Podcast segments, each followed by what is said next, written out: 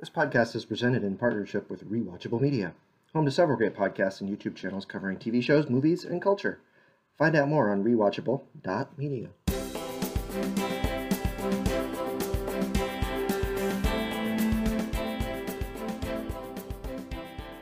So yeah, we got a big week. Huge. This is the first week in a while without anything to sort of watch on like Disney Plus, like at a like a release, or you know, there's no Ted Lasso this week. Yeah. You know, so I don't know what we're gonna do with our time. Baseball playoffs are, are interesting. That, that's pretty big. I'm I'm excited. I'm excited about baseball again for first time Yeah. in a while. Well, and the NBA starts up pretty soon too. I'm That's excited about that too. I'm excited to see where Kyrie Irving will end up. I, I, or if he ends up, That's that's even a bigger story. Yeah. Yeah. because it sounds like he he's not gonna do. He's gonna throw away two hundred million dollars, which That is hard to do. That that's hard. It's hard to spend two hundred million dollars. Right. I think there's two You know- movies about that. Yeah, and uh, I would take his money. And Yeah. if I I would play for the the Brooklyn Nets. I'm vaccinated. Hey, that's all it takes, right? Yeah, I mean I am forty seven years old, and I, I don't know that I could play more than. I don't know that I could run more than like three consecutive minutes, uh, in a in a court setting. I, this would be a fun like Yeah. average guy challenge. If they threw you onto an NBA court, could you play enough defense to slow down the person opposing you so at least your teammates could cover for your lack of defense? My guess is no. yeah, I think we could do That would be my guess. Yeah. I, I I don't think I could do anything. Like if they throw me the ball, I would immediately get it stolen or blocked. Mhm. Um, I think it would break my I should- nose. I couldn't even think- catch it because they're so fast. Yeah, I think I could. I, I well, I mean, this might just be like my ego talking, but I think I could catch the ball. Yeah. but I couldn't do anything with it. Like I would have to immediately throw it to somebody else.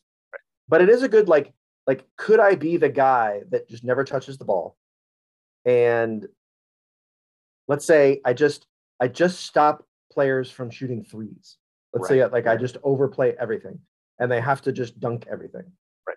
If I could play on a team with James Harden and Kevin Durant and Blake Griffin and whoever their their other guy would be, uh, Patty Mills, and then I just sort of stand in the corner on offense and just never get the ball. So play four on five. I guess the better the better the, the better thing would see would be is just could they play four on five and still win games? Right. And the answer is probably yes. Maybe, yeah. I don't think they would be the best team in the league, but I think they would still be pretty good. They probably could beat like you know the Cleveland Cavaliers. There, there's all these pro sports with average guy questions that I have. Um, could you catch a Max Scherzer fastball? Like just catch No. it. Like he's throwing to you. He, you know where it's going. No, I could not. I'm thinking maybe if you hold the mitt, it would really hurt. Yes. He could hit the mitt. Now the problem is if he ever throws a slider or anything that moves, because now you have to track it. Yeah. Uh, and I'm sure you've seen these videos. Like they Mhm. move so far. Yeah, I've I've heard Tim Kurkjian talk about this on ESPN. Like, like you couldn't even lay down a bunt. Mhm. I mean, like not even like like a a you couldn't even foul a bunt in well put a bunt into play in any way. Like not not even just like a good bunt. You could just couldn't get the ball on the bat, the bat of the ball. Right. It's it th- they're if they don't want you to, you won't. Right. Um. and and I have enough context for this. Like when I have to catch my daughter, throw, and we Mhm. know the speed; it's 50 miles an hour, right? Yeah. Like I have trouble, and my hand will definitely hurt at times. mhm. Uh, they throw at 100 miles an hour. Yeah. You'd have to put me in so much padding before Yeah. I even even get out there. Yeah, yeah, I would break every bone. They would throw it once. I'm breaking a shin, and that's the end. Yeah. I'm not doing I'm not doing anything like average Joe with football. You're not getting me to like we're not That's- handing the ball off to me and like trying to run through the line. That's just not gonna happen. Oh, that it takes me out the first time. So there's that's that's not happening at all. I can I can ice skate, Hmm. but I can't do anything. I can't go fast. No. Like I can't like if I pick up into his I will fall down, which probably would be the best option in a hockey game. Oh, just stay down. Don't get back up. Just don't get back up back up. It's like, oh I'm hurt. Could I get into that box somehow? Could I wave my stick in the air to get a penalty, and they Yeah. stick me into the box? Mhm. Yeah, maybe that's the thing. But uh, I'm pretty confident Yeah. that in a in a so in a basketball game, I could shoot a technical free throw. Mm, I won't guarantee that I'll make it. right. I mean, I'm a, I, I was always like, when I played basketball, I was a good free throw shooter. I was, you know, 70, 80% free throw shooter. I don't, I can't guarantee that, you know, uh, with 15,000 screaming fans that I could get up there and, you know, and, and make it. But I, I, I'm confident that I could get up there and look like I have shot the basketball before. So that might be the one thing in professional sports that an average person could actually do, like the, the Mm-hmm. foul shooting, because that that's the same in any court that we all can practice it. Yeah. I think also, I mean, I'm not any good, but I could also, I could take a penalty in in football or soccer. Hmm. Like I could kick it. Right. I don't know that I would make it in the goal, or the you know the, the- the goalie would probably guess right, the keeper would probably guess right and stop me, but I could kick it. Right. I wonder if I could get intentionally walked. If I could get intentionally walked, I think I could stand in the box and then Yes. trot over to first base. I'm sure I could. I don't. I don't know that I could do anything to get to second. Like if I. Oh yeah, no, then then I'm done. play. I can't even Yeah. even on a route like oh you got a hit. I still can't make it to second. Yeah. Now, now, could you, could you stay in front of the home run trot Mm. if the person behind you hits a homer? If it's that would Stanton, yes. I guess I would sprint. Yeah. I would just sprint all out. Right. Now, there's the chance that uh, just like JD, uh, oh, JD Martinez, I, I could trip on the bag and sprain an ankle. Mhm. that might totally Yeah. happen. Yeah, So- that would be a problem. And then you you have to limp home. Like the third base coach comes over and helps you. I don't know if that's even legal. it actually isn't. You're, not.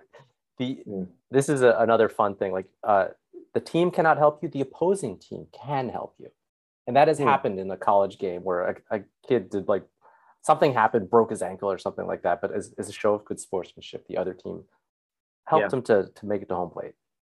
Yeah, I'm. I, so you know, my son is is now twelve, um, and but significantly like still much smaller than I am and not as strong, right? So I'm a pretty good swimmer. My kid has been swimming since he was, you know, like a year and a half, and he's on a swim team and he goes. He's Mhm. at a meet right now, actually, Hmm. and I'm pretty confident that if we both took off from the blocks, that I could beat him across a short course, like it's just a 25 yards. I could beat him to the wall. But then I'd have to stop Right. and I'd have to catch my breath and probably wait there for about 20, 30 seconds before I could swim again. Right. He could get to the wall, do a flip turn, go back the other way, and then it's over. Because he can do, you know, he can do like a 300 or a 500 and just like, and I can do a 25. Yeah. uh, Well, already like my daughter can throw a curve Mhm. and a change. Well, and the fastball. I, I I've learned enough about softball to throw the fastball because I had to teach the ten year olds. Right. Um, I can't throw the curve. I can't make it break at all. Like Mhm. any amount of break. Mhm. No, I I, I don't Yeah. know how to do it. in in these sports i can still beat a bunch of 12 year olds though like i could i could kick some 12 year old ass in basketball Right. like Right. they're they're too small they're not big enough we i did see this one kid my kid was in a aau sort of prep class and uh this this kid was like 6'1 240 Mhm. which was crazy he's bigger than i am but i will say that i was a little i'm still a little quicker Yeah. Have wait, have you seen a little bit, twelve year can't shoot it a little olds bit. twelve year old soccer though? i have not oh i Yeah, I've- can't do 12 year olds I've seen that those kids are really good now. yeah Yeah, the way that the uh, the prep like this is because every kid now wants to play soccer. There's a lot well they of can kids that want- run that's the thing they can run They can run. They can the I track. can't The do. ball handling has actually gotten there by that age that I've I've Yeah. seen it. It's Yeah. very impressive. Yeah. No, 12 year old basketball, I'm just so much bigger. I can just Right. be Shaq, you know. Um, and I'm and the and the kids that are, I mean, there's probably a couple of 12 year olds out there that can kick my butt, but um, I, I I'm pretty I feel pretty strongly that I can beat the majority of 12 year olds in basketball. Can they dribble well enough though that they just break your ankles so that you're never in a position to just swat the ball away? You know, this is not that kind of podcast. This is a Oh. podcast about the Marvel Cinematic Universe. I don't know. I was having a lot of fun wondering what can we beat 12 year olds at. um, I can beat 12 year olds at poker, most of them. There you go. Um, they are not very. They're they're not really. It's it's hard. They don't have the value of the dollar yet. Right. You know. So you just have to understand that they're pretty much going to call any bet Sure. Yeah, that's because that's they, the they play. don't want to fold because if they fold, they don't get to see your cards, Hmm. and they want to be able to see your cards every time. So it's like whenever they bet because ooh, I've got a pair of whatevers, you just fold because you can't beat a pair of whatevers with your you know jack high. Well, there, there you go. Well, Mhm. speaking of betting, if anyone Mhm. wanted to bet that the end of Guardians of the Galaxy 2 would yield anything, turns out you'd be right. So let's go right into our news and notes. There we go. News and notes. So, um, if you remember our podcast, I mean, and there's only a few of you that listens every week, so you've got to remember. Um, it probably is the highlight of your week. Uh, the end of Guardians Galaxy 2, there was a a, a a golden egg kind of thing that the that the uh, the weird golden aliens create. They Yeah, do those- all kinds of genetic. Yeah, those weird. What are they? The initiative snooty aliens. The snooty aliens. Um, so a guy named Will Poulter, he's an actor from Britain, has been cast in Guardians of the Galaxy 3 as Adam Warlock. Dun, dun, dun. Uh, this was confirmed. It was reported initially, and it was confirmed by James Gunn, the director. So it must be true. Yeah.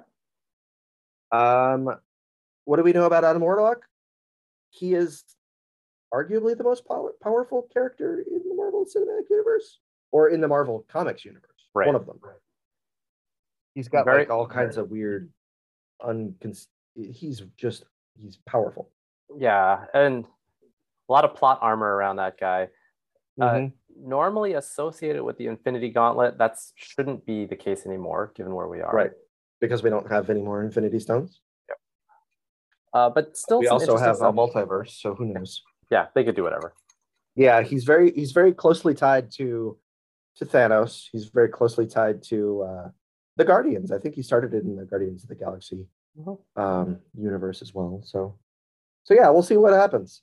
I don't I don't really know that much about Adam Warlock other than he's just like one of those impossibly powered characters that never seems to really be around when you need him. Yeah.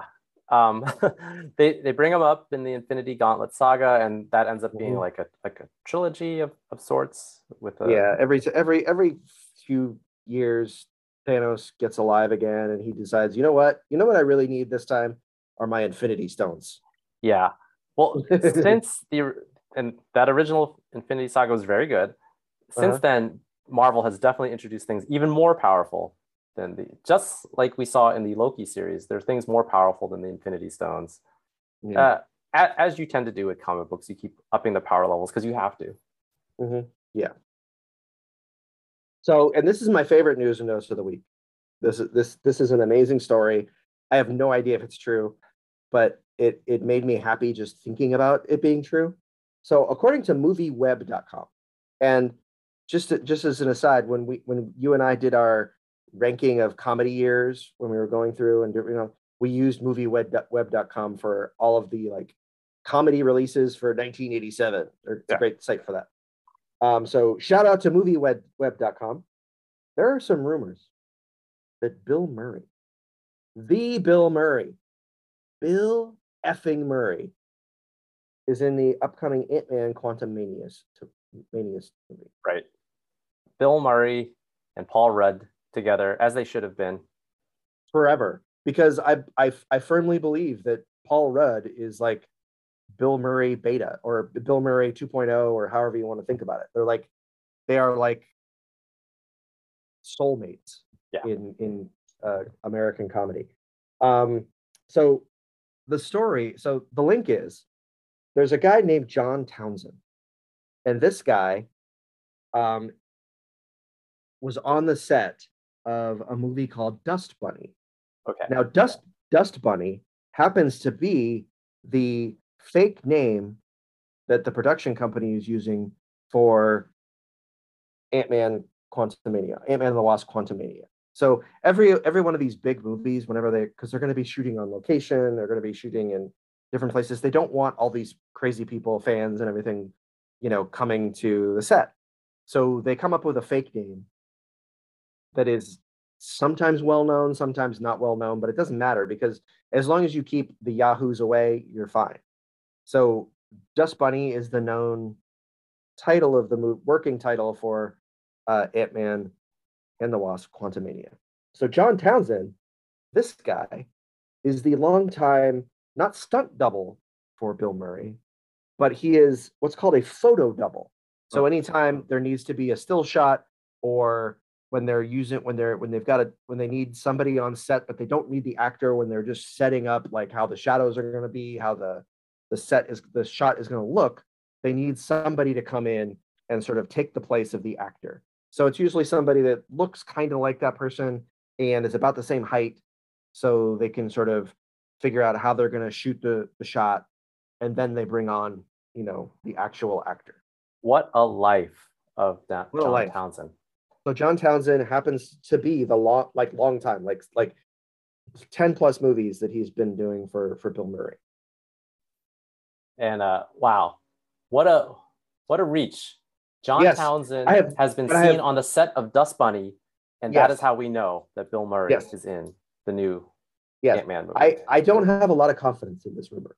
it's a very this is a reach.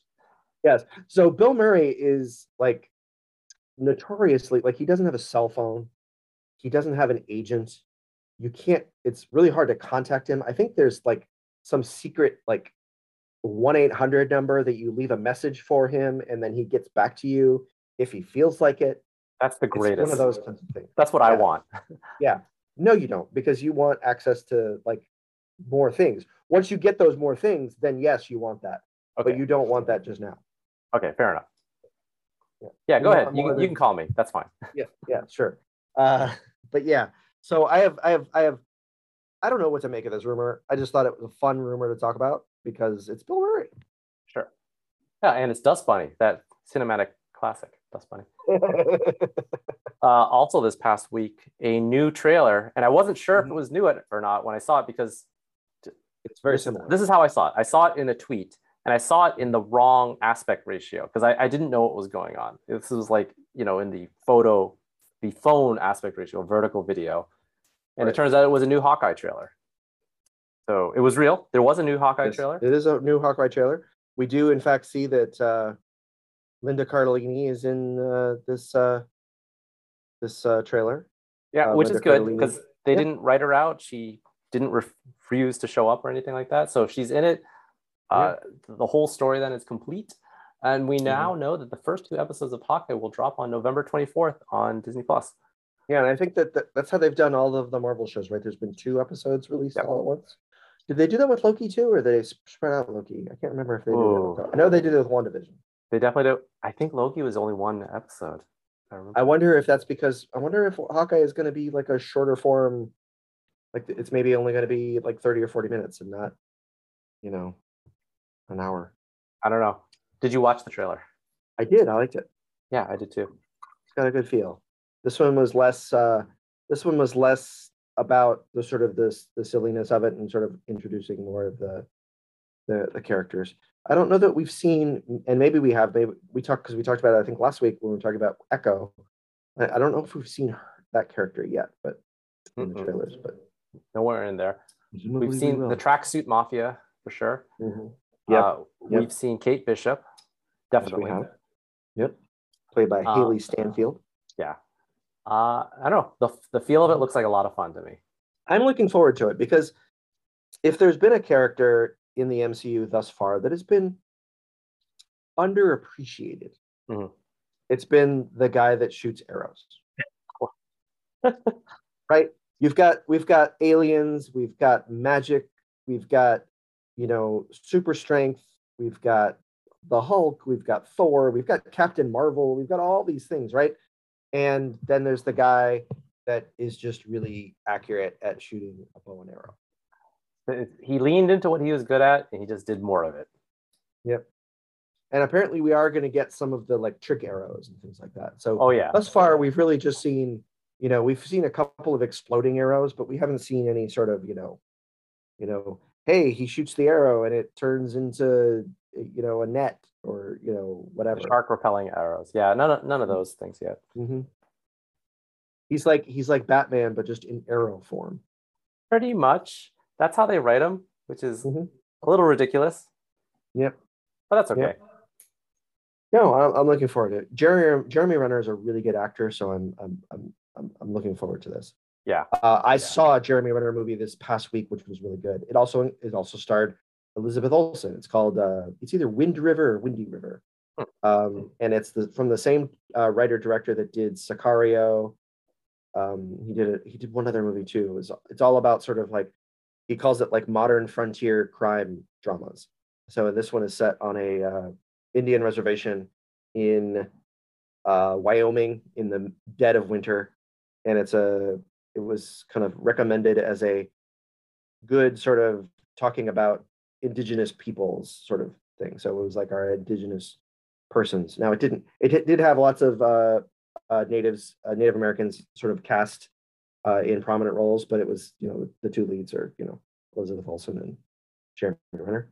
But they Hmm. play. They, they're investigating. They're investigating uh, the the the problem of missing or murdered indigenous women, which are not even tracked by the FBI nowadays. So it's like it's really hard to actually get a sense of like how many indigenous women are actually missing, how many are actually been murdered, where are the perpetrators, who's doing this, what you know, it's it's a really big, huge problem. in So maybe country. maybe the two of them are extending privilege, right? They're trying to yes, get a story sure. that's covering. and it was an area. excellent movie. It was really good. Okay. So it, it made me feel things. So anyway, so what are we talking about tonight? We are talking about as we head down our list of the Yeah. the best Marvel movies. We're talking about the first Guardians of the Galaxy. Yeah, I like this movie. I do too. And uh, this rewatch, uh, it turns out I had after rewatching, I realized I haven't rewatched it as much as some of the other movies. Mhm. There's things I picked up on this, and uh, this definitely holds up. Yeah. as I knew it would, Um, because I knew it was good. Uh, and we'll get into it. This is like this is this is how you do a score and a soundtrack. But um, so we begin our movie. Uh, flashback. Uh, Peter Quill is this little adolescent. He's maybe what ten years old, uh, listening to a Walkman, as uh, we often did in the mid mid 80s Mhm. Uh, and uh, you know he's called over to his mom who's dying of some sort of cancer, uh, and his mom gives him a present and then dies right in front of him. Uh, he then, you know, he leaves the hospital in a, you know, he's upset and sad and all that stuff, and he leaves hysterical. And uh, he's promptly then abducted by aliens. As as happens to ten year olds who run out of hospital. Apparently, you know, uh, it's a lesson to all you 10 year olds. If anybody dies, don't run outside immediately. Yeah. Stay with your grandpa. Right. Should have stayed with his grandpa. Very notably, did not take his mother's hand as she passed Yeah. away. He Yeah. So he holds a lot of guilt about, you know, not taking your hand. Right. Because because she did look very gaunt and scary and yeah, So- and it's a it's a lot for a young child to go through. Uh, Mhm. This opening is incredibly emotional. yes. We we start off right away. yeah. It's the most emotional moment in either two Guardians movies. Oh, for sure. Definitely. Uh, because it doesn't match the tone of the rest of this film, nor nor the sequel. No, but I think it was a this was the right choice. You need to set things up correctly. No one knows who Peter Quill is at this point Mhm. in time, and I, I'm going to say it was a bold choice to start this way because it's not like this is a famous character where people will realize, oh, of course, this is how Peter Quill starts. No, this is this is the excellence of James Gunn who directed this movie, and we'll talk about him more too. But um, but yeah. So we flash forward to the present day, which at this time is 2014. 2014 is a really big, important year for Marvel. Yeah. Because I think it's the time. It's basically the time when, uh, you know, this movie takes place. Guardians of the Galaxy 2 happens right after this Mhm. and then they also in Endgame they go back to this time to get Infinity Stones. So Right. Yeah, we're, we're in the middle of phase two of Marvel. Lots of Mhm. things happen uh, in this timeline. Yeah. So uh, our our aforementioned Peter Quill uh, is now going by the name Star Lord, which I just have to say is a really dumb name. Um, and he's Well, on the The comics. you know. yeah, um, and he's on the uh, planet Morag, which is a, which is actually a better name. Mhm. Uh, and it's and Morag is like it's clearly like a it's a previously vibrant civilization that's now defunct and just destroyed. Mhm. Um, he's able to retrieve an orb um, using some pretty cool tech. Like he, it's like in his protective, con, you know, energy container, and he uses some sort of magnet kind of Yeah. device. Space magnets. Yeah. They don't explain it. They don't need to. You kind of get the gist. Um, you know, he's he's interrupted by a Kree strike force, uh, led by um, one of the Kree from the pre- the Captain Marvel movie, which we talked about a few weeks ago. Um, I can't pronounce his name, so you guys are just gonna have to look it up.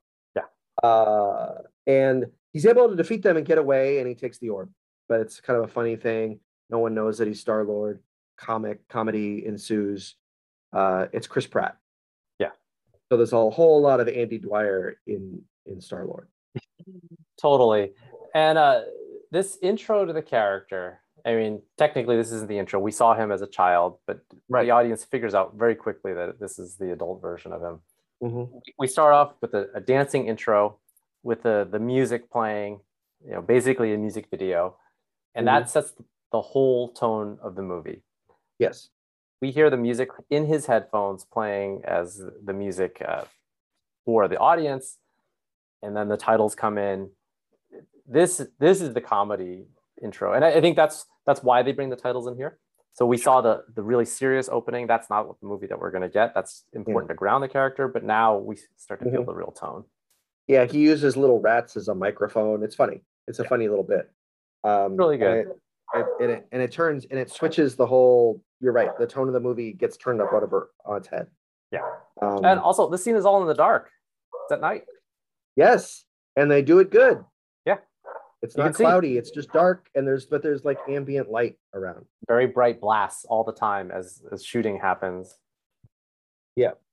So um, he also has a funny scene where uh, on- once he actually gets into his ship and he has to escape, and you know it knocks around a little bit in the atmosphere. Uh, apparently, his one night stand from the previous night is still in the ship, Yep. and she's like, "Peter, what's going on?" And he's like, um, "I'm gonna be honest. I had no idea you were still here." Yeah. so we also establish him as like a cad. a, a little bit of a lothario right Yeah. So uh, uh, Quill is contacted by Yondu, uh, a blue dude uh, in the Rav- one of the Ravagers, uh, played by Michael Rooker, who looks like he's been betrayed by Quill for the uh, procurement of this orb. Apparently, they were going to go halvesies on it, and Quill went ahead and got the orb before uh, Yondu had a chance. Um, Yondu's uh, notably irritated, and so he puts a bounty out on Quill um, for 40,000 credits, whatever credit is.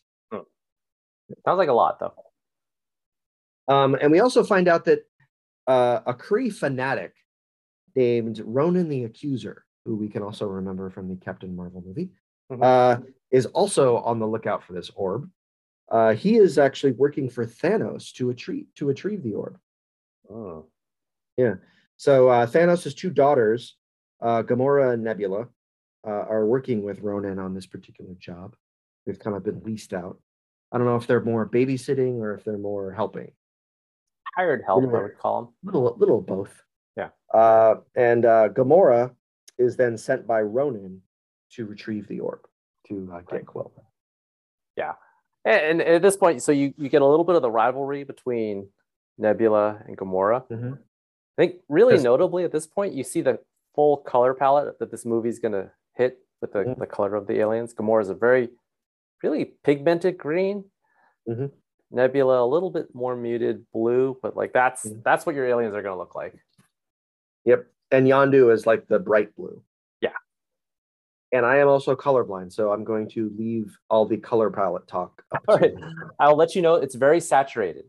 Yes. Uh, and I'll also let you know this is the point where my wife was completely turned off. So this kind of saturation, this is setting the tone. This is a 1950s style sci-fi Mhm. movie, super saturated colors. It's not like the modern. So to to show what people would like. So my wife does like sci-fi. She likes Children re- of Men. Yeah, that kind of stuff. Or the rebooted Star Trek, huge hit. Loves that Yeah. movie. Uh, it's like the it's like a muted color palette. Not the 19. This is a 1950s, 1960s style sci-fi. Mhm. A bit more on the fantastic, right? And you Yeah. get that immediately when you see these characters. Yeah, yeah. There's not a lot of gray in this movie. No, yeah. If you think a lot of the Marvel universe is pretty gray, right? Subtle tones the whole Mhm. way through. Yeah. You don't get that here at all. Uh, we Um, s- we see Ronan. He just beheads a dude. Right. It's it's off screen. We don't see him actually like, you know, the head doesn't like roll off. Though we do see some blood rolling rolling Yeah, you see the blood going into a thing, which for reasons I don't know. Why does he I need the think blood? he's bathing in it. Ew, yeah. Doesn't doesn't he like come out of a bath when we first see him and then he, yeah. I think he's bathing in the bloods of blood of his enemies. Ooh, That's the impression that I got. okay. Yeah. Uh, As okay. as some people are wont to do. I, I, I suppose. So we open Quill sleep, sleeping around with the pink aliens, and then there's a Mm-hmm. beheading. This is all a PG 13 movie. That's right. We had this same question with Guardians of the Galaxy 2. Yeah. Right? There's a whole bleep ton of people that just get sh- straight up murdered. Oh, this we're gonna get more murders later on. Oh yeah. There's full on genocide in this movie. And PG-13. James Gunn is a wizard. Hmm. Interesting. and uh, so we got our Ronan the Accuser, played by Lee Pace. yeah. Lee, Lee Pace nowadays apparently is just scream sci-fi. Have you been watching the it's uh, the Apple Plus TV show Foundation? I have not. So also starring Lee Pace. Lee Pace playing multiple characters because of plot reasons. Sure. All, all sorts of Lee Pace. Just Lee Pace looking like Lee Pace there, Mhm. and well, you feel in, like in it's fairness, sci-fi. he doesn't look like Lee Pace here. Yeah. But uh uh he's more Kree. Why is so he's like a blue Kree, Yes, right? And then why are the other Kree just like look like uh, you know, people. Jude Law? Because they didn't want to get into makeup. That's in their I contract. Like, so. I am not spending five hours getting into makeup. But Lee Pace was like, sign me up. Yeah. Well, because Lee Pace is like, you know, I'm going to be the face of sci-fi. So that's, that's what he knew Okay. that he was going to be in one of the most classic sci-fi tales of all time on Apple Plus in the future. Yeah. Is it any good? I have heard mixed things. So I think it's good, but I've read all the books, Uh-huh. and this Right. differs from the books enough that it's interesting to me. Yeah. So so Foundation by the by by the greatest science fiction writer of all time, I think is pretty clear. Yeah. Isaac Asimov. Uh, most anybody that ever reads that book says, "Oh, there's no way this could ever be a TV show or movie." That is exactly what I would say too. And uh, I think the makers of the show agreed and decided, like, you know what, we'll just sort of take the ideas and we'll go our own way. And that's why it's interesting to me because it has, it's almost as inspired by Foundation, might be the, the tagline. right. Okay. So uh, the buyer and Lee the Pace, Lee Pace. What? Lee Pace. There you go. Sure. Uh, so the buyer of uh, now Peter's orb or Quill's orb, I'm going to call him a Quill to just distinct him, just make him distinct from Peter Parker. Oh, There aren't that many Peters nowadays, but when they were making these characters, there were just apparently a lot of Peters around. I have never met met a Peter. Uh, I have because my uncle is named Peter, but that's There you go. Your uncle, presumably older than you are, different generation Peter. older. I also have one of my best friends from high school named Peter. I've never met a Peter. Yeah. Um. So anyway, uh, the buyer of this orb is on the lovely planet Xandar. Doesn't Xandar look pleasant? It does. It's very bright, clear skies. Like it looks like a very peaceful planet. Looks like San Diego. It does look a lot like San Diego, and everybody loves San Diego. Yeah. Um. So uh, here, uh, Quill is unable to sell the orb when it comes when it when uh, the buyer finds out that Ronan is involved and wants this orb. He wants nothing to do with Ronan because Ronan wants to kill all the Xandarians. That's bad. because Ronan is a bad guy. Um, spoiler alert: Ronan is the bad guy of this film. Um, a talking raccoon named Rocket and a tree named Groot are also here, and they Hmm. find the and they they're actually uh, find the uh, this bounty out on Quill. Remember, there was a bounty out on Quill. Um, we also find that uh, Gamora is here because she traced uh, uh, uh, Quill to uh, Uh, I don't remember exactly how. There was some intelligence that they found out. Yeah, whatever. Um, so we get this like uh, four way fight in this very peaceful, tranquil little uh, kind of neighborhood of uh, Xandar. Yeah. It's very good and very funny. Yeah, we got Gamora is looking for the orb. So she's going for Yeah. Quill to get the orb. The orb rolls away. Rocket and Groot are going for Peter. They have no idea anything about the orb. They don't know care. anything about the orb. Yeah, they don't care about the orb. They just want the forty thousand dollars. Quill just wants to get his orb back and Right. be safe. So uh, none of them get what they want, and uh, they are arrested by the Nova Corps. Nova Corps. Yay! The first sign of Nova Corps. Uh, in the comics, Nova Corps is very important. There's a prominent character uh, called Nova. What a name. not particularly creative. No, He's Nova. He's Nova of the Nova Corps. it's as if you named a character Police. or detective. Yes, you have all he's- the powers of a- police. A detective. of detective. Yeah. But uh but uh John C. Reilly. Great. John C. Reilly is in this movie. Yeah. Michael. I feel like we should talk about it. Yeah, Um, so John C. he is, he is a member of the Nova Corps. He arrests uh, Peter and uh, Gamora and Rocket and Groot. Um, I just we're just gonna we're just gonna go past the fact that um, there's a talking raccoon and a tree Well, expertly by uh, Bradley, voice acted by Bradley Cooper and Vin Diesel. maybe Vin Diesel's best dramatic performance. maybe um and maybe well it's not bradley cooper's best anything No, 'cause- Bradley 'cause Cooper's done in- so much stuff. So yeah yeah yeah yeah yeah I, But, I, I uh, will say though that like this this is the example of just Marvel dunking on everyone. They're in the middle of phase two here. They've Mhm. hit a home run with Avengers already. And this is them saying, we can take whatever story we want and we'll make it big. yep Yeah. Yep. And they, they picked the one with the talking raccoon and the tree. yep And they're like, do- you'll like it. and, and they're and, right. and you know what we did Yeah. We totally liked it. That's why it's this high up in our rankings. yeah this is not even just them dunking this is them this is them like doing like the like the like wasn't it Dee Brown who did like he he pumped up his shoes before he he dunked in the slam dunk contest? Yep. Maybe covered his eyes before he went up. Right. You know, just like doing something stupid. It was it this is this is dumb. There's no reason why this movie should have been successful. Yeah, it, this is the one that you tell everyone ahead of time. And when we saw the trailer, people even said that. You're like, really? This is what it's going to be? And then you saw it in theaters, you're like, oh, this is what it's going to be. Yeah, it's it's pretty great. Oh, John Yeah. C. Reilly, obviously, so the casting was made because of the tone of this movie. This is a comedy with a little bit of serious bits to help ground it, and that that works. And hey, John C. Reilly, Dewey Cox, walk hard. there you go. Um, we also get Glenn Close. She is Nova Prime, which I guess is like the the boss of the Novas. Yep, Which is a another like, do they just call her Nova Prime? they call her Nova, Nova Corps? Prime.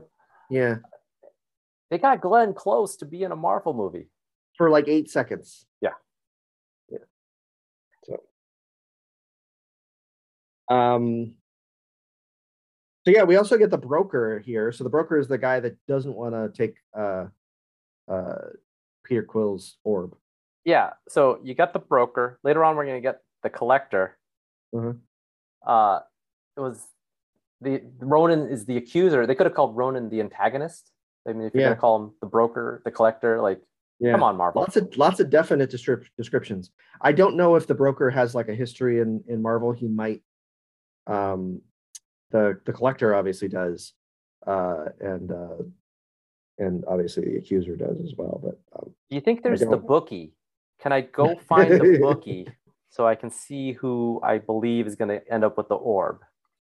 This podcast brought to you by DraftKings. No, I'm sorry, they're not. With this is not got brought to us by DraftKings. But they, they could. bleep, bleep those guys. But if they want to give us money, we'll take it. Yeah, we, will Um, totally take it. We love DraftKings. They're the best format for doing whatever it is that DraftKings you can do on there.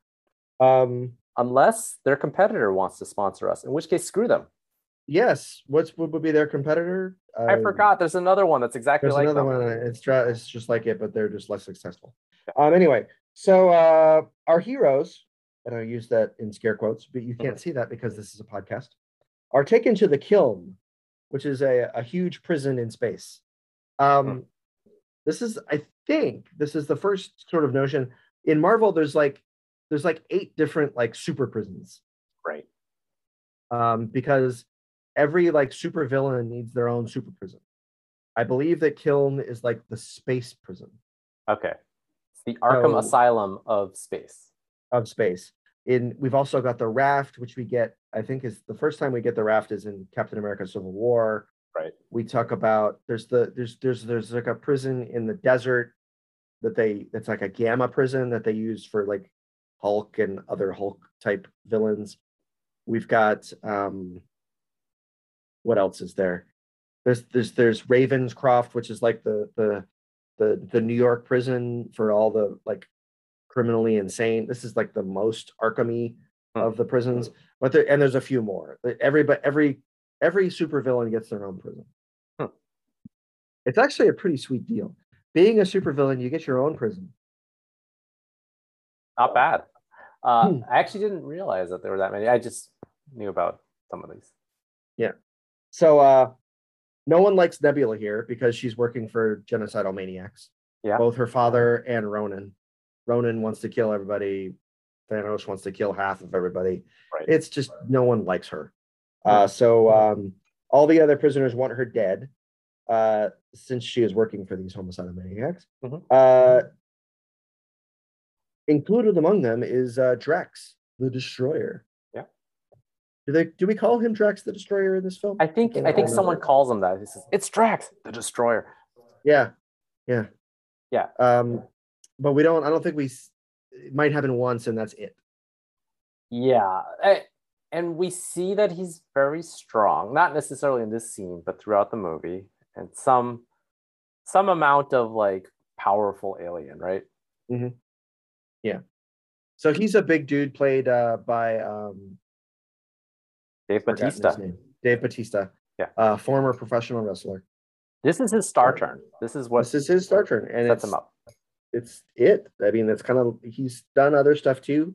Uh, he's gotten quite a career out of uh, uh, painting himself and putting fake tattoos all over his body. Totally.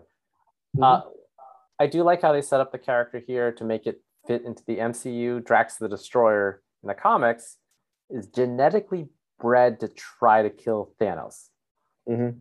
And, and yeah, which is ridiculous.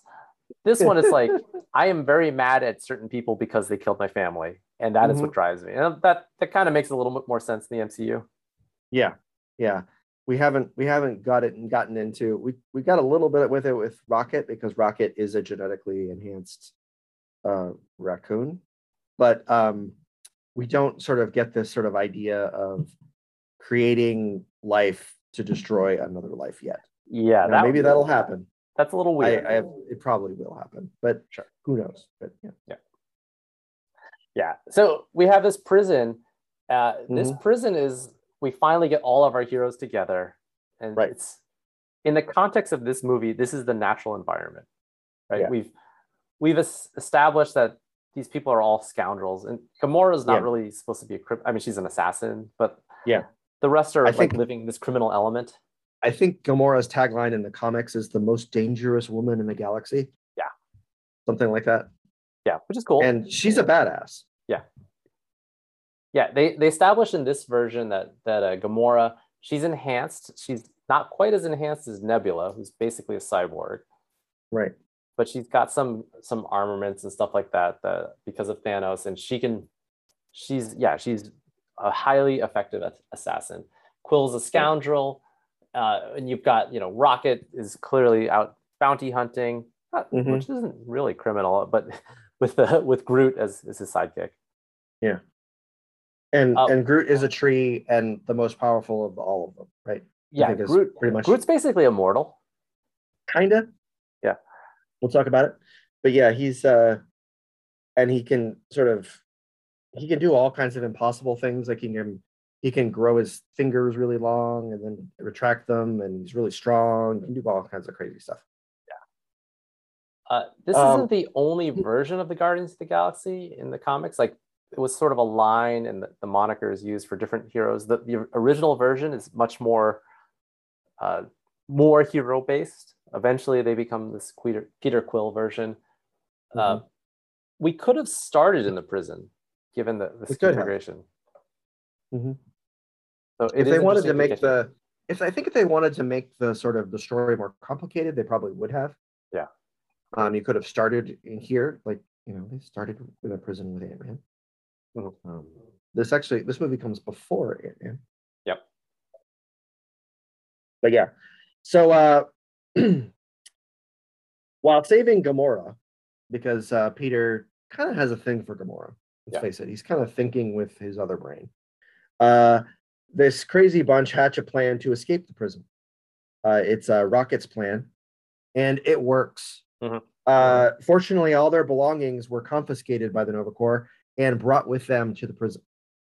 Uh, so they're able to escape, uh, and they get all their stuff back, which includes this orb. Right.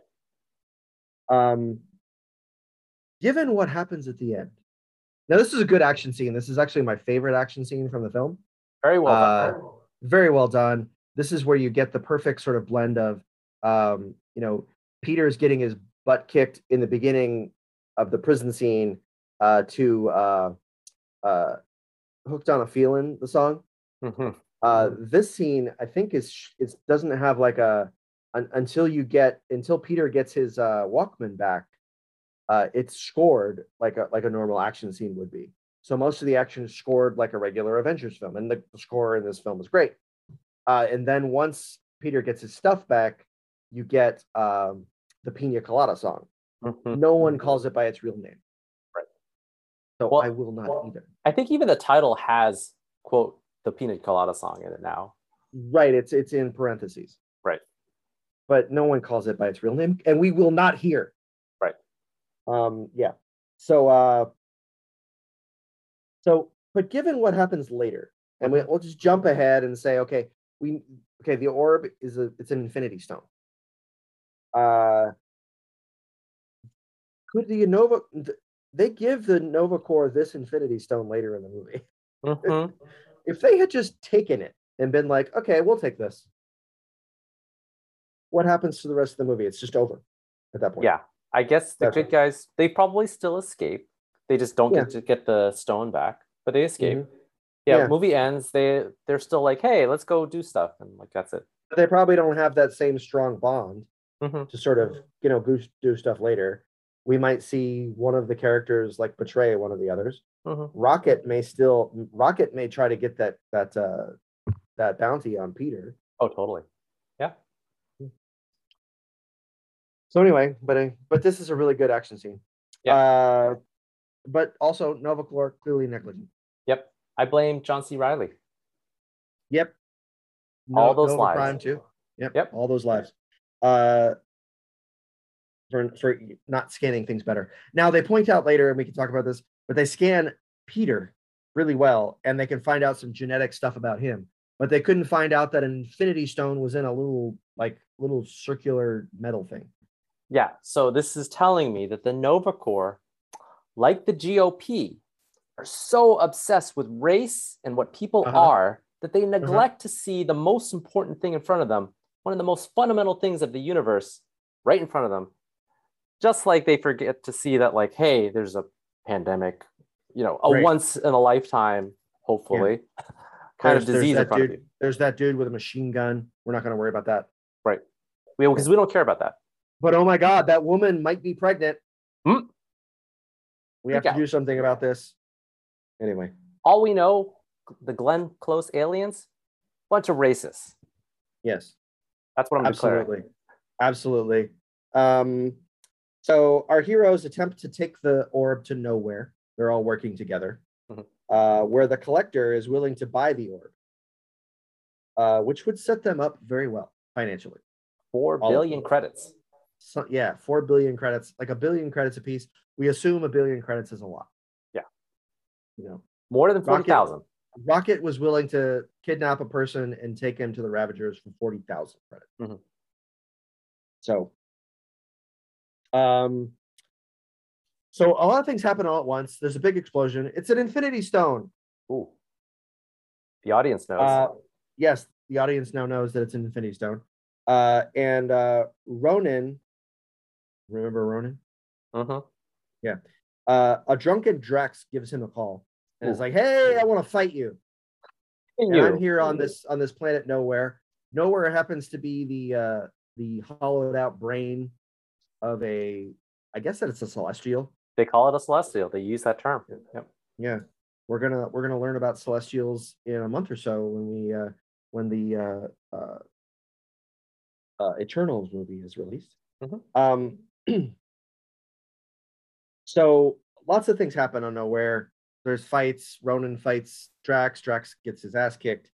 Um, Gamora and Quill are taken by the Ravagers. Uh, Ronan and Nebula get the uh, Infinity Stone, and uh, Rocket and Drax and then and Groot have to decide what they're going to do. Right? Is that what happens? Yeah. Did I miss They, anything? they, they're like, do we just run away or do we try to save Quill and Gamora? Right. And they're like, ah, we're going to save them. Yeah. Pretty much. Not sure why, but they do. Reasons? Yeah. Um, so this is the first time where we get to see this is a superhero team that just can't get it its own way. Mhm. We saw this a little bit in Guardians of the Galaxy 2, and we definitely see it in Infinity War Mm. with Oh, yeah. Peter Quill not being able to control his anger. Yeah. Um, Drax screws o- screws the team over by calling Ronan. Ronan had 100%. no Ronan and Nebula. They had no idea where anybody was. Mhm.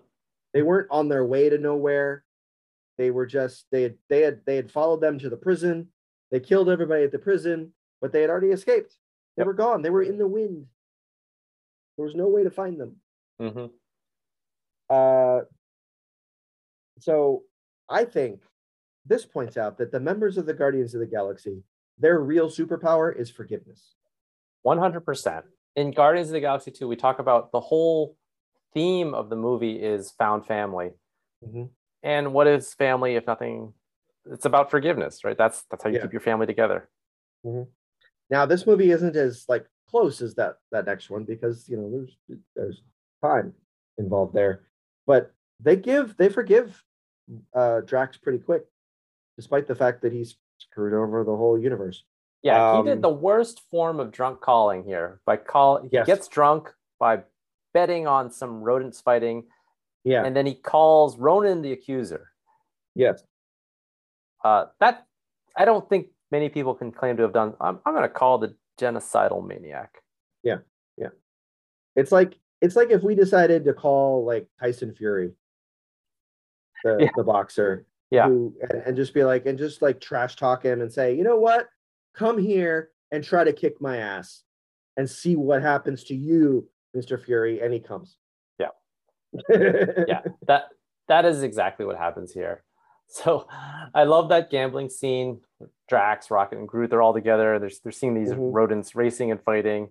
A lot of funny stuff. And there's, there's a little bit of heart too because we get somehow they get into a fight which we don't see why Right. but we see them fighting and then you know we get a little bit of character development from from rocket this point here that we're at now this is the characters in the deer all of them are at the, their bottom where Mm-hmm. Right. you know we've got at peter the same and- yeah, at the same time, which is great. Peter, Gamora, they're trapped, they're captured by the Ravagers. Drax, his whole point in life is to beat up Ronan. He's gotten his butt kicked. 100%. He can't take him one on one. Yeah. Rocket and Groot, they're they're just they're all on the outs. Mhm. And uh, yeah, so we we saw them get together in the prison and then decide on a goal. And now we've seen them at the, the bottom. Yep. So we're we're we're coming to our denouement de, denouement sorry Yeah. uh so ronan with the uh infinity stone is on his way to destroy xandar Hmm. um peter comes up with uh what he calls 12% of the plan so the guardians are reunited with the ravagers Right. and they have to come up with a plan that the ravagers will go along with to try to save the galaxy from ronan who now has an infinity stone and might try to kill everyone Hmm. um this is where the group really comes together and sort of um kind of recognizes their faults recognizes like forgives each other for the the sins they have committed, right? And they have to come together and and and and and, and reach a common goal. Right. So the plan's a little con- convoluted, but Rocket and the Ravagers are going to be in spaceships. They're going to uh, take to uh, the sky and stop. So Ronan is in a Kree warship, which is giant. If you remember from Captain Marvel, it's like like it feels like it's like a mile across, right? and so Rocket and and and the Ravagers are going to be in spaceships and they're going to be fighting. They've contacted the Nova Corps and said, "Hey, Ronan's coming," uh, and it works. And all the other members of the Guardians, they're going to infiltrate the ship, try to get to Ronan, use this super weapon that Rocket has invented to kill Ronan and save the day. That's the Yeah. plan, right? So uh, Gamora is going to fight Nebula because Nebula is the key to getting to Ronan. She has to. She knows the ship because she worked on it. So that she Nebula is guarding like the force field that guards the door. It- it's convoluted, but it works. Mhm. It works, except that it doesn't. So everything happens according to quote unquote plan. It's a good fight scene. There's several different sort of layers to it. Um, we can certainly talk about it, but they use the the the super weapon, and it doesn't like even scratch Ronan. Yeah, he gets blasted and then remains standing. Maybe because he's holding the Infinity Stone. Probably. Yeah. Probably. Yeah. Um. Uh. So at this point, uh, I really love the uh, the Nova Corps' position, which is basically sacrifice themselves to save the planet. Mhm. So they they create this like energy shield with all these ships uh, spread across to create like a just a big net that stops the uh, uh, the ship from just crashing into the planet. Yep. And uh, but uh, but Ronan's a jerk. He's he's a total jerk. Yeah. Uh, Rocket ends up saving the day by crashing his ship into the the, the cockpit there, and then it sends Right. the whole thing down tumbling down. Yeah. down to the and planet. and and Groot saves the the team of Guardians by kind of sacrificing himself and making himself into a tree ball. Yeah, and he finally changes his he deviates from the only thing he says instead of saying i am groot he says we are groot Yeah, yeah. I I probably screwed up with this entire uh, recap and not just said I am Groot all over, over and over and over again. yeah people That would have been a very- the movie they know would i am groot That would have been a very avant-garde way to, to do this podcast and just say I am Groot. I am Groot. I am Groot. I am Groot. Uh, and and hope that people got it. Um. So yeah, this is this is a cool action scene. Yeah, totally. So we talked about how convoluted it is. I think it's really good to do something convoluted. It's it's like in Star Wars when they're attacking the Death Star. You have Mhm. different groups. You have the group split up to do different things. Yeah.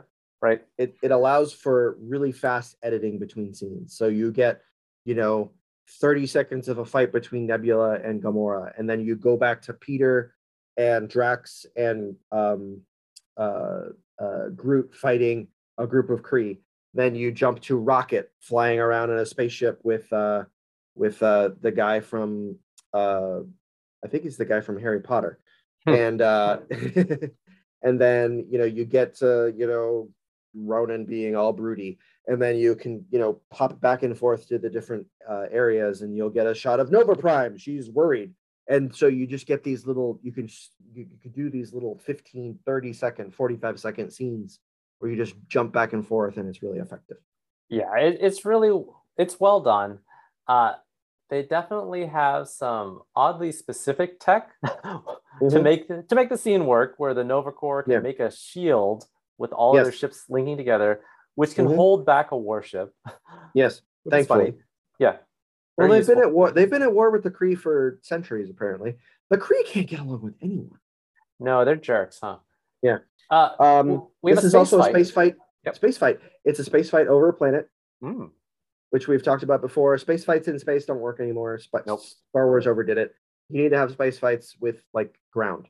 Yeah. And it just works better now. then you in know which way is up. That's why. Yeah, it just works better. Uh, you know, the Top Gun style space fight. Um, So we see Yondu on the planet, Uh-huh. surrounded by. Uh, they're actually not Kree, right? They're they're Sakar or whatever they're called. They're like whatever. they're is. like paper. and Yeah. uh, so you see Yondu finally get to use the arrow. Like he'd hinted at it for a long time. He keeps showing the Right. arrow, and everyone's like, "Ooh." Mhm. He uses the arrow, and as we've seen in Guardians of the Galaxy 2, it is the greatest weapon in the universe. Yes, certainly the greatest offensive weapon, right? Like Right. Mjolnir might have like a little bit more defense to it, right? Like he can block stuff with it. Like I'm not and you sure can fly with Mjolnir, right? You can Sure, do things. sure, yeah. But this thing, it's a murder machine. It's, it's made for murder. Not only does he kill every soldier around him, which is an art, he's got like 20, he's got a battalion around him, right? Yep. He also takes out a ship. That's right. Uh, shouldn't he have just like destroyed at least a large portion of the fleet using that arrow? Maybe maybe it can only go so far as is like you can hear his whistle. Okay. Maybe. But of course, range. he did he did this in a giant ship, which through different rooms and stuff. I don't know that it works. Yeah. Because he did that in Guardians of the Galaxy too. It's a powerful weapon, and all he has to do is whistle and think about things, and you know, yeah. There's going to be another what if season. Maybe in one of the what ifs. What if Yondu never learned to whistle? It's very difficult. My my youngest was trying. Can't do it yet. yeah. It's you know what I can't, I can't do the little whistle where you put your fingers in. I've never learned to do that. I've always wanted to. I've God man, I me too. Hmm. It's one of the few things that's just like, gosh, I wish I could do that. And it's one of the reasons why I've I really haven't really done much youth coaching. How can you do youth coaching if you can't do the whistle? No, that's it. in your mouth? You're out. So, um, but a good, I mean, if he if he could have, if it doesn't just need the sound of his whistle, you know, could he have destroyed the entire fleet of Kree ship warships with it, Probably. or would it just stick into a wall? yeah, once it sticks in the wall, then you're done. Yeah. Um. So the giant Kree warship crash lands on Xandar, uh, and Ronan is about to destroy Xandar with the uh, Infinity Stone. Uh, when Quill uh, proposes a dance off, Hmm. he is dancing at this point to uh, "Ooh Child." Can't remember the artist. Good song. Um, it's a good song. Uh, the distraction works uh, as Rocket is able to re- sort of reassemble that super weapon that he created before. Uh, and instead of shooting Ronan, uh, Drax actually points it at Ronan's hammer, which is holding the Infinity Stone. So it dislodges the Infinity Stone from the hammer. Uh, Quill grabs it, which we learn earlier in the movie. You don't want to grab an Infinity Stone because it ma- it makes you blow up. Yeah. And and and die. Uh, but Peter doesn't die right away. Um, he's able to hold it for a few uh, moments with uh, some help for the other the other guardians. Uh, they all sort of this is a good sort of you know bonding moment where they all sort of come together and hold hands and you know Rocket's even holding the twig of of uh, Groot uh, while they're doing this uh, and they they're able to vaporize um, Ronan, kill him. Gone, Ronan the Accuser. And uh, Farewell, Lee Pace. yeah, and yay, we win. Yay. And uh, he does have a cringe cringeworthy line though. Quill does. He's like, "We're the guardians of the galaxy, bitch." Yeah. He says that that the- that Ronan called him that earlier. Yeah, I don't know, honestly. I honestly don't remember when he he did it. and does. just- he I- does. okay. He does. He calls them these guardians of the galaxy. Okay, so that's where the, Yeah. the titular Mhm. line comes in. yeah, it's not very good. No, it's not. that that line and the, and the line that uh, Peter Quill has is oh man, I just wanted to cringe. It Yeah. was the only cringe. It was the only line where I was just like, really? Ooh, we're gonna do that right here. Yeah, because everything else was perfectly in in place, but uh, this this was a weird line. But anyway, uh, and then uh, you know Yondu shows up right there. and is like, hey, give me my orb, because that was the whole deal for the Ravagers helping. Mhm. And Quill gives him the orb, but it turns out he tricked him Oh. because it wasn't the orb; it was a, you know, a fake orb, a forb. You, you know, I'm gonna say the Ravagers, they kind of sacrificed a lot. Yeah. A lot of for them died. a li- for for very little. They you could give them something to get four billion credits, you know, like Come on, that's What do you what do you have? I mean, Rocket could have probably made him something. yeah. He can make weapons. I'm like, just sell arms. I think that's fine in this in the context of this universe. Sure. I agree. So um so you point this out and I and I kind of agree with you. Like Ronan is a is a pretty powerful villain in, in the Marvel comics. Yeah. Uh, he's always sort of popping up. And he is like the greatest of the Kree warriors. Like he is the most indestructible of all the Kree. Right. And it's it's kind of sad that we won't get to see him and or Lee Pace anymore. Yeah, as I said, Lee Pace scream sci-fi. Um, you want as much Lee Pace as you could possibly have. Good actor. Uh, The scene here where Peter is grabbing onto the Infinity Stone, it calls back to the "Take my hand, Peter," and I mean they even show it, so it's not meant to be Yeah. a secret. Mhm. Uh, I think this is really good because this is there's a reason why they opened the movie the way they did, and they don't. To the movie's credit, they don't explain why it's connecting emotionally back to the Mhm. beginning, but Right. you know the audience knows. show, don't tell. Yeah, You don't have to tell. You can just Yeah. show it. Um, so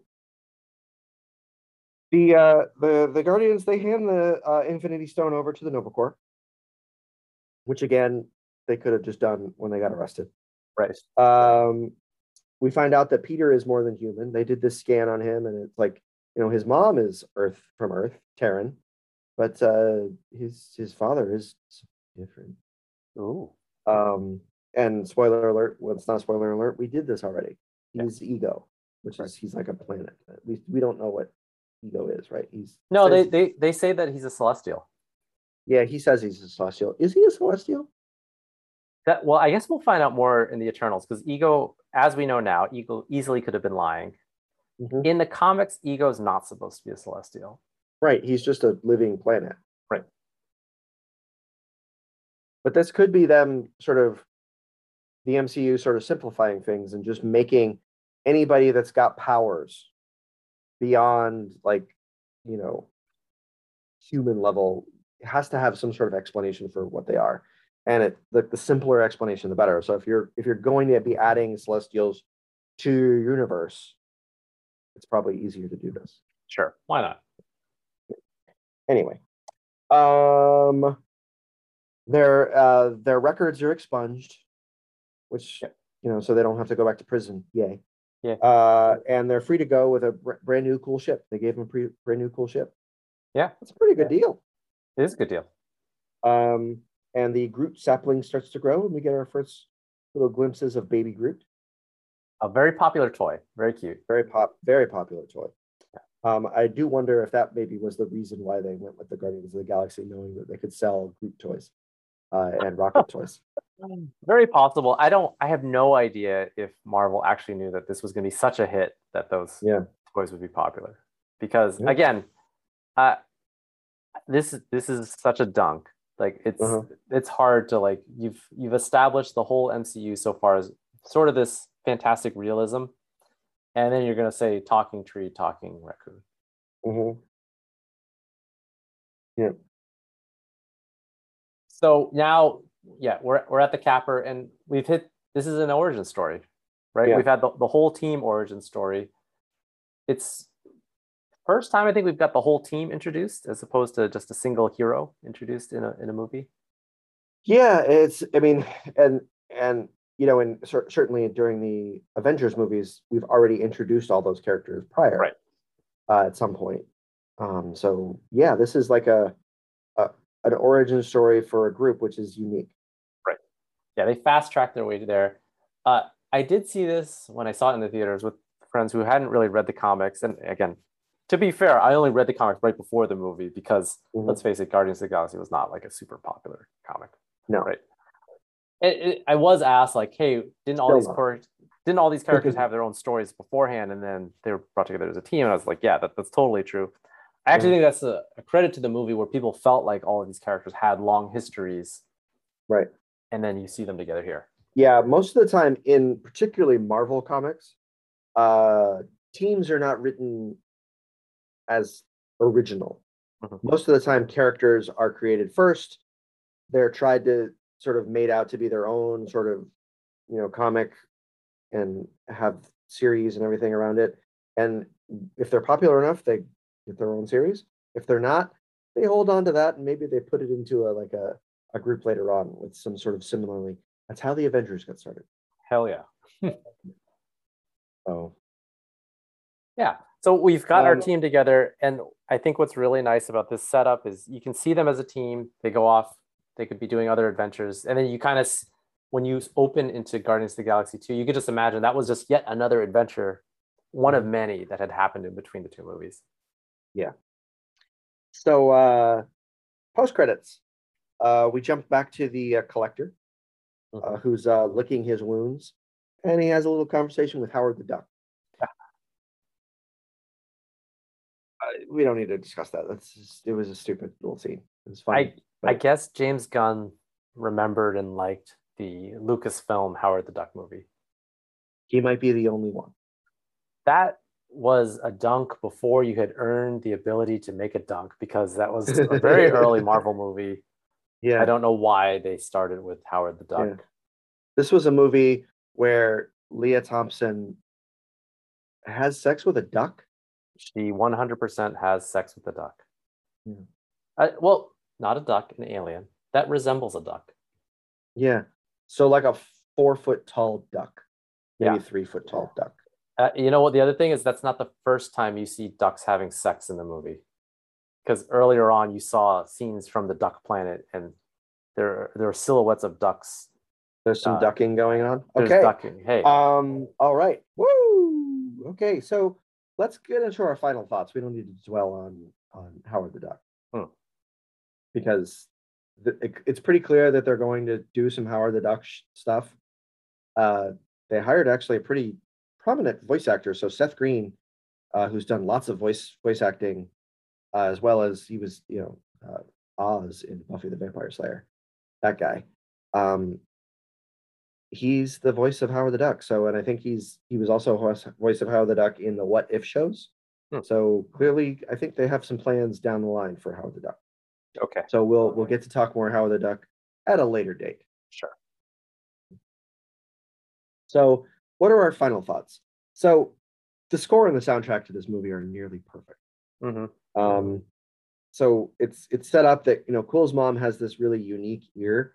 Uh, so she either picks these kind of what you might think of are like cheesy one-hit wonders, um, or like the seventh best song from a great artist. Right. Um, so for example, like like uh, uh, there's a David Bowie song in this movie, but it's not changes. It's not Space Oddity, which you would have thought it would have been, right? Like, had the creators of Captain Marvel created this movie and they want to put a David Bowie song in, Mhm. they would have it would have been like, oh, it's in space. Let's do Space Oddity. Ground Right. control to Major Tom. That's what would have been the song. But no, they take they take Teen- Teenage Mood Dream from uh from the um uh, uh Ziggy Stardust album. Um, Yeah, which is a great which is a great song, but it's also like it's not even like it's not like Bowie's greatest hits. Right.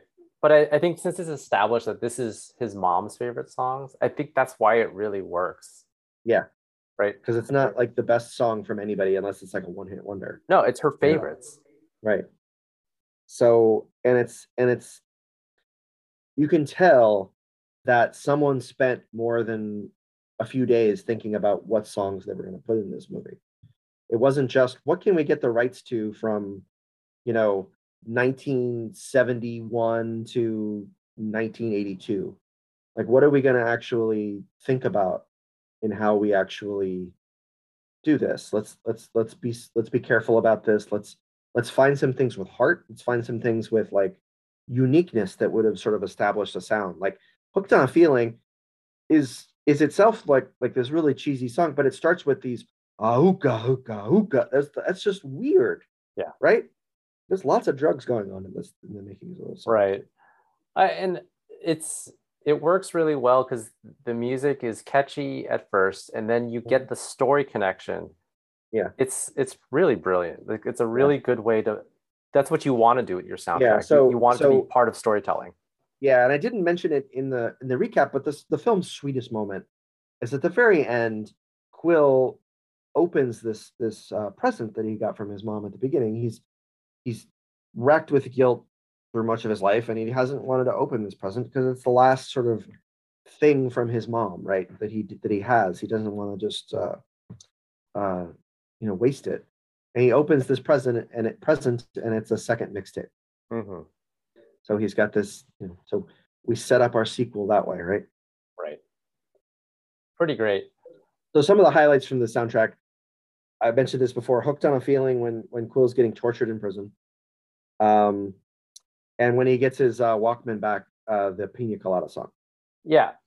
So so the Pina Colada song. Have you listened to the lyrics? Oh yeah, the terrible couple. Yeah. I don't know if that's appropriate for an 11 year old. Certainly, certainly, uh, you wouldn't want to uh, have that be.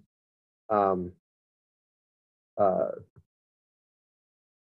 a sort of act this way, son. Yeah. The the haha good moment feeling of like, oh look, we were both gonna be unfaithful on each one other. another, but Yeah. we found each other again. Oh, isn't that sweet? Yeah, that's a that's a codependent relationship. That's that's probably not going to last. Maybe that was okay in the 70s. I don't know. I I think you should just talk to each other. That's my There was a lot of cocaine going on. We've talked about a lot of cocaine, but we won't talk anymore about it. Fair enough. Um, this is the MCU's first action comedy, right?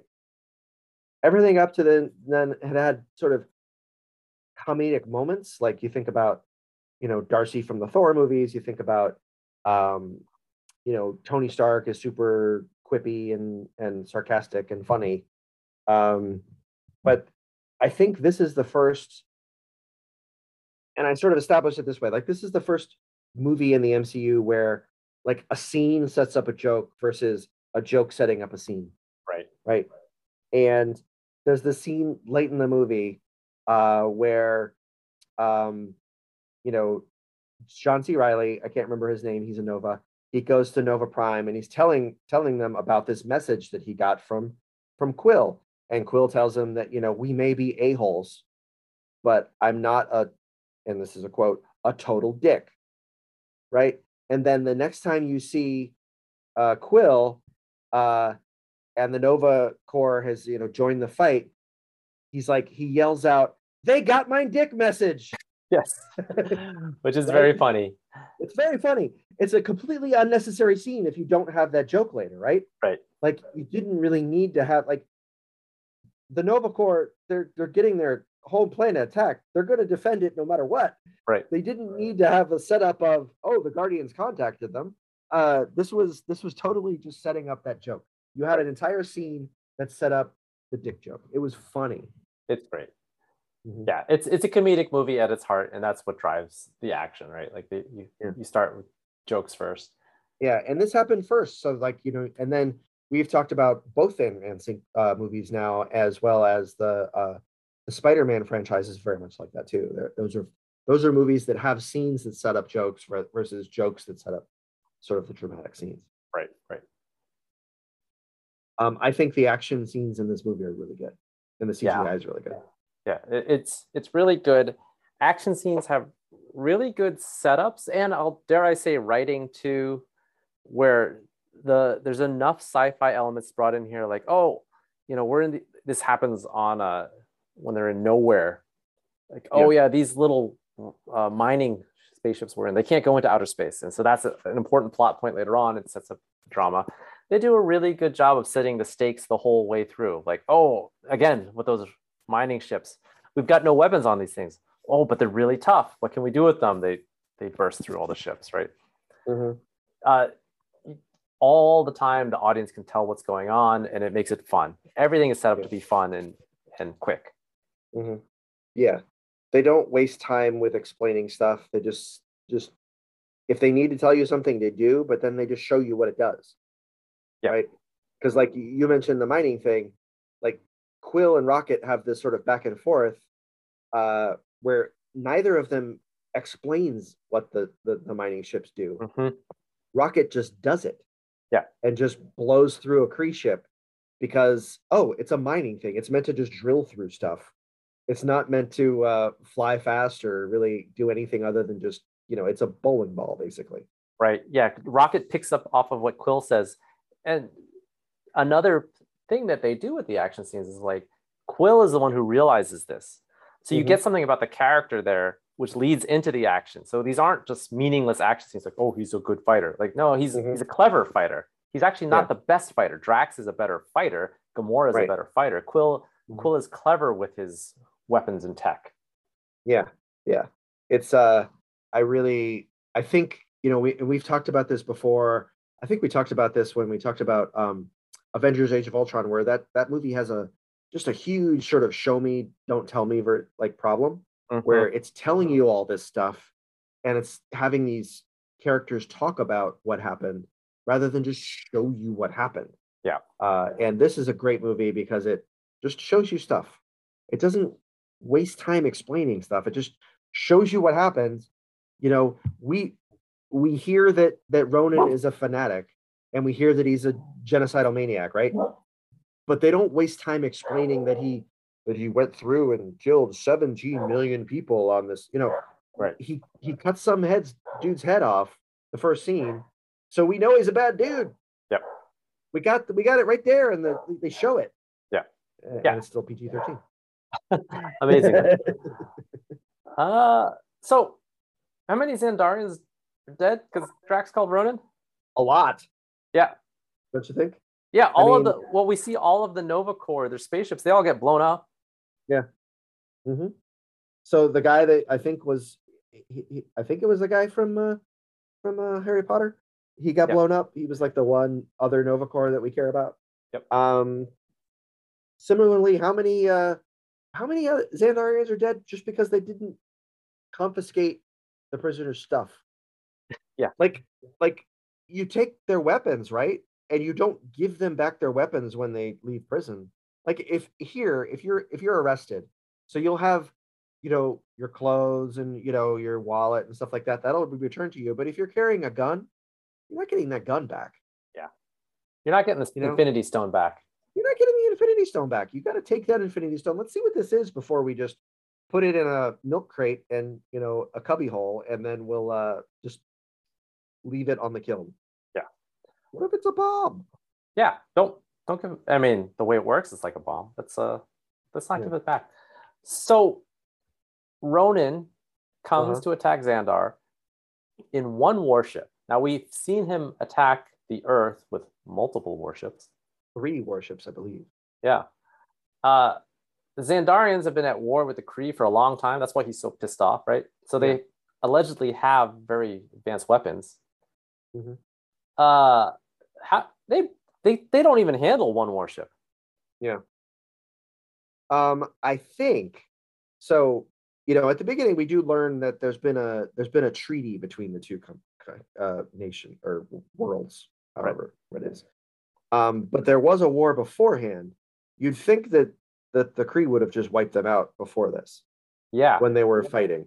Now maybe it was more of like a cold war where you hmm. have like like neither side is really willing to just go at the other's home world. Maybe they're fighting, you know, on the moon of whatever, and you know it it it works out okay for everybody involved. But yeah, it it it did seem like that was not enough force to to wipe out the planet. Like if he had just brought one other ship with him. At this point, I guess he's like a he's like not working with the full Kree support. Yeah, they, they don't like him. It's like, hey, you're too much of an accuser, right? Like mm. that's. if only he weren't so much of an accuser, he'd be better off. Just just accuse a little bit less. A little how less many accusing? how many accusations do you have to make to make before somebody calls you the accuser? Uh, apparently, a lot. Yeah, because he doesn't do any accusing in this movie. You know, I never saw that in this movie, and I'm going to take fault with him there. Lee Pace, yeah. do some accusing. Yeah, he does some judging. He says at the end, you know, you have been judged, mm. and we're going to, you know, destroy you. But he doesn't do any accusing. He doesn't be like, "Hey, Guardians of the Galaxy, you've been accused of, you know, being big jerks. So maybe Ronan is just mad that he can't go after the Skrulls. And he's like, well, I can not get the Skrulls, but I sh- can sure get these Xandarians. So I'm going to go after them. Maybe we did see a Skrull in this movie. Oh, oh, that's the right. Skrull. The collector has a Skrull. That's right. Right, that's right. Um. So yeah, Xandar should probably have like an early warning system, like a like like an orbital defense, like satellites that sort of contact their, you know, if they're in a at war with a crazy Kree dude that's got a warship.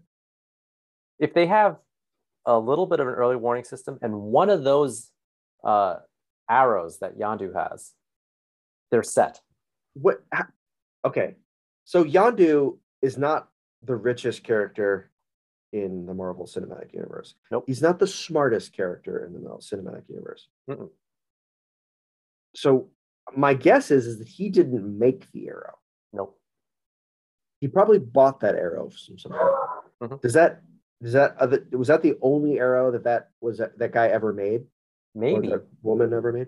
Okay, so we have not seen very many characters whistle in the Marvel Cinematic Universe. Later on in Black Widow, we see Yelena can do it. Right. Natasha can do it. Maybe no one else can whistle. Maybe there's only three if there's three members of the MCU that can whistle. Right. And Natasha and Yelena, they have no idea that whistling turns out to be the most powerful force in the universe because they don't have the arrow. Mm-hmm. Wow. We figured like it all out. Yeah. Okay.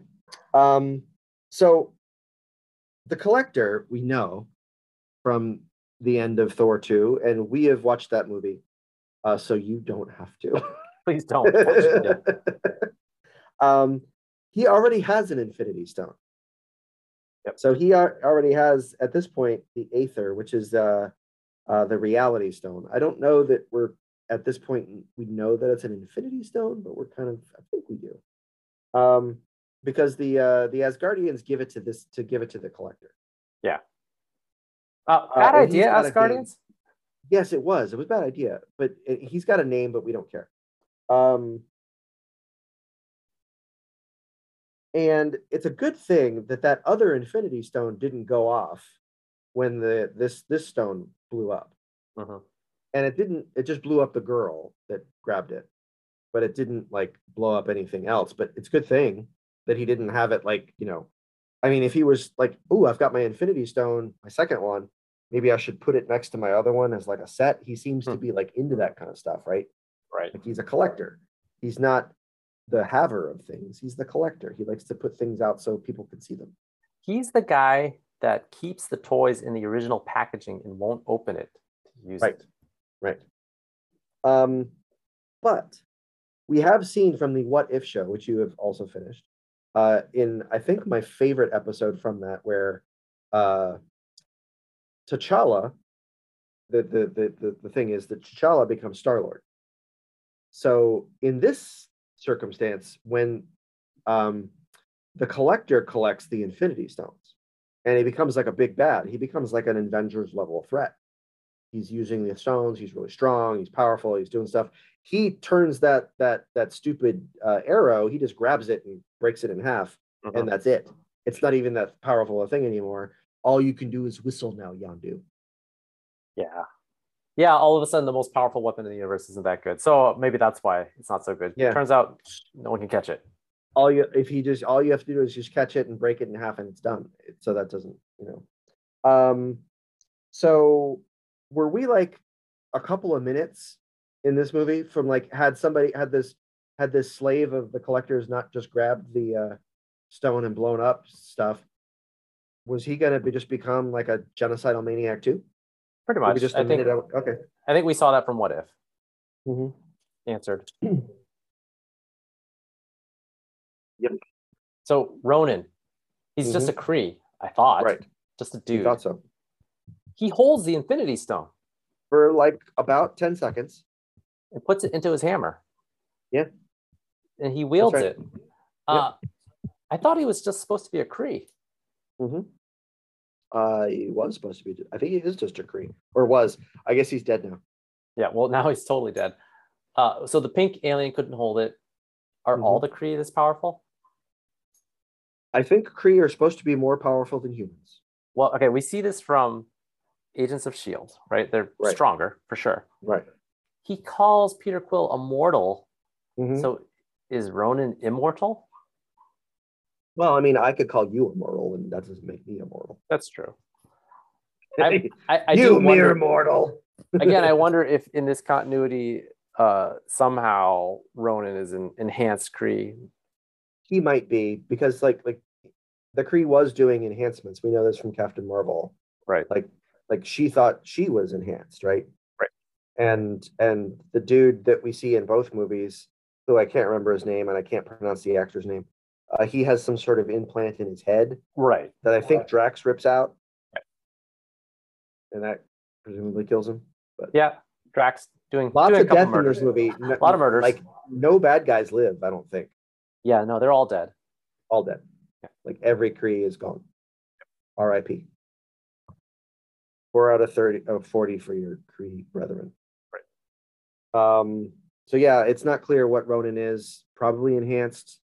Uh, Or is he just And, uh, enhanced because he's Lee Pace? They're like, oh well, Lee Pace, of course he can hold him. Lee. Pace. He's, he, is Lee? Ha- uh, this is a good question. Is Lee Pace enhanced?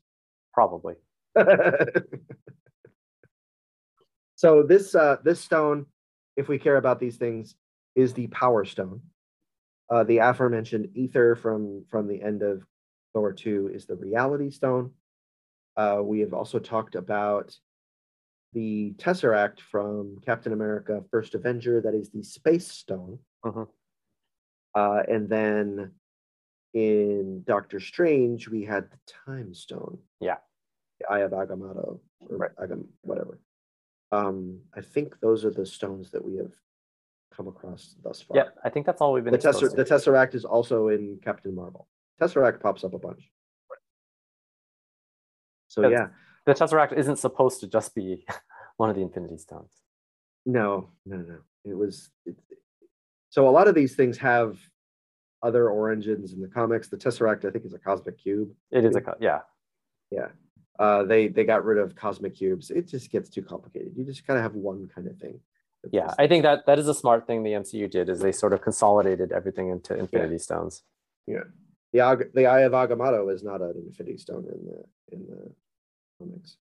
Um, neither is I don't know if the Aether is anything in the. Um, but yeah, that's Guardians of the Galaxy one. Good movie. Holds up. Was was was a good movie. Uh, it was fun. Um, action comedies are always good Yeah. if they're pulled off. Did Elliot give a rating to this one? Oh, yes, I, he did. Let me um uh stall for me. I'll edit it out. um so let's see where we're at. Guardians of the Galaxy. Uh very good music video. That's is good. what he said. Uh, I know that Geneva had rated this as a tie for first place with the Spider-Man movies and with the Ant-Man movies. Okay. Okay. I I, I can see that. My son likes to be pithy and funny when he writes these things. Um, so he called it a music video.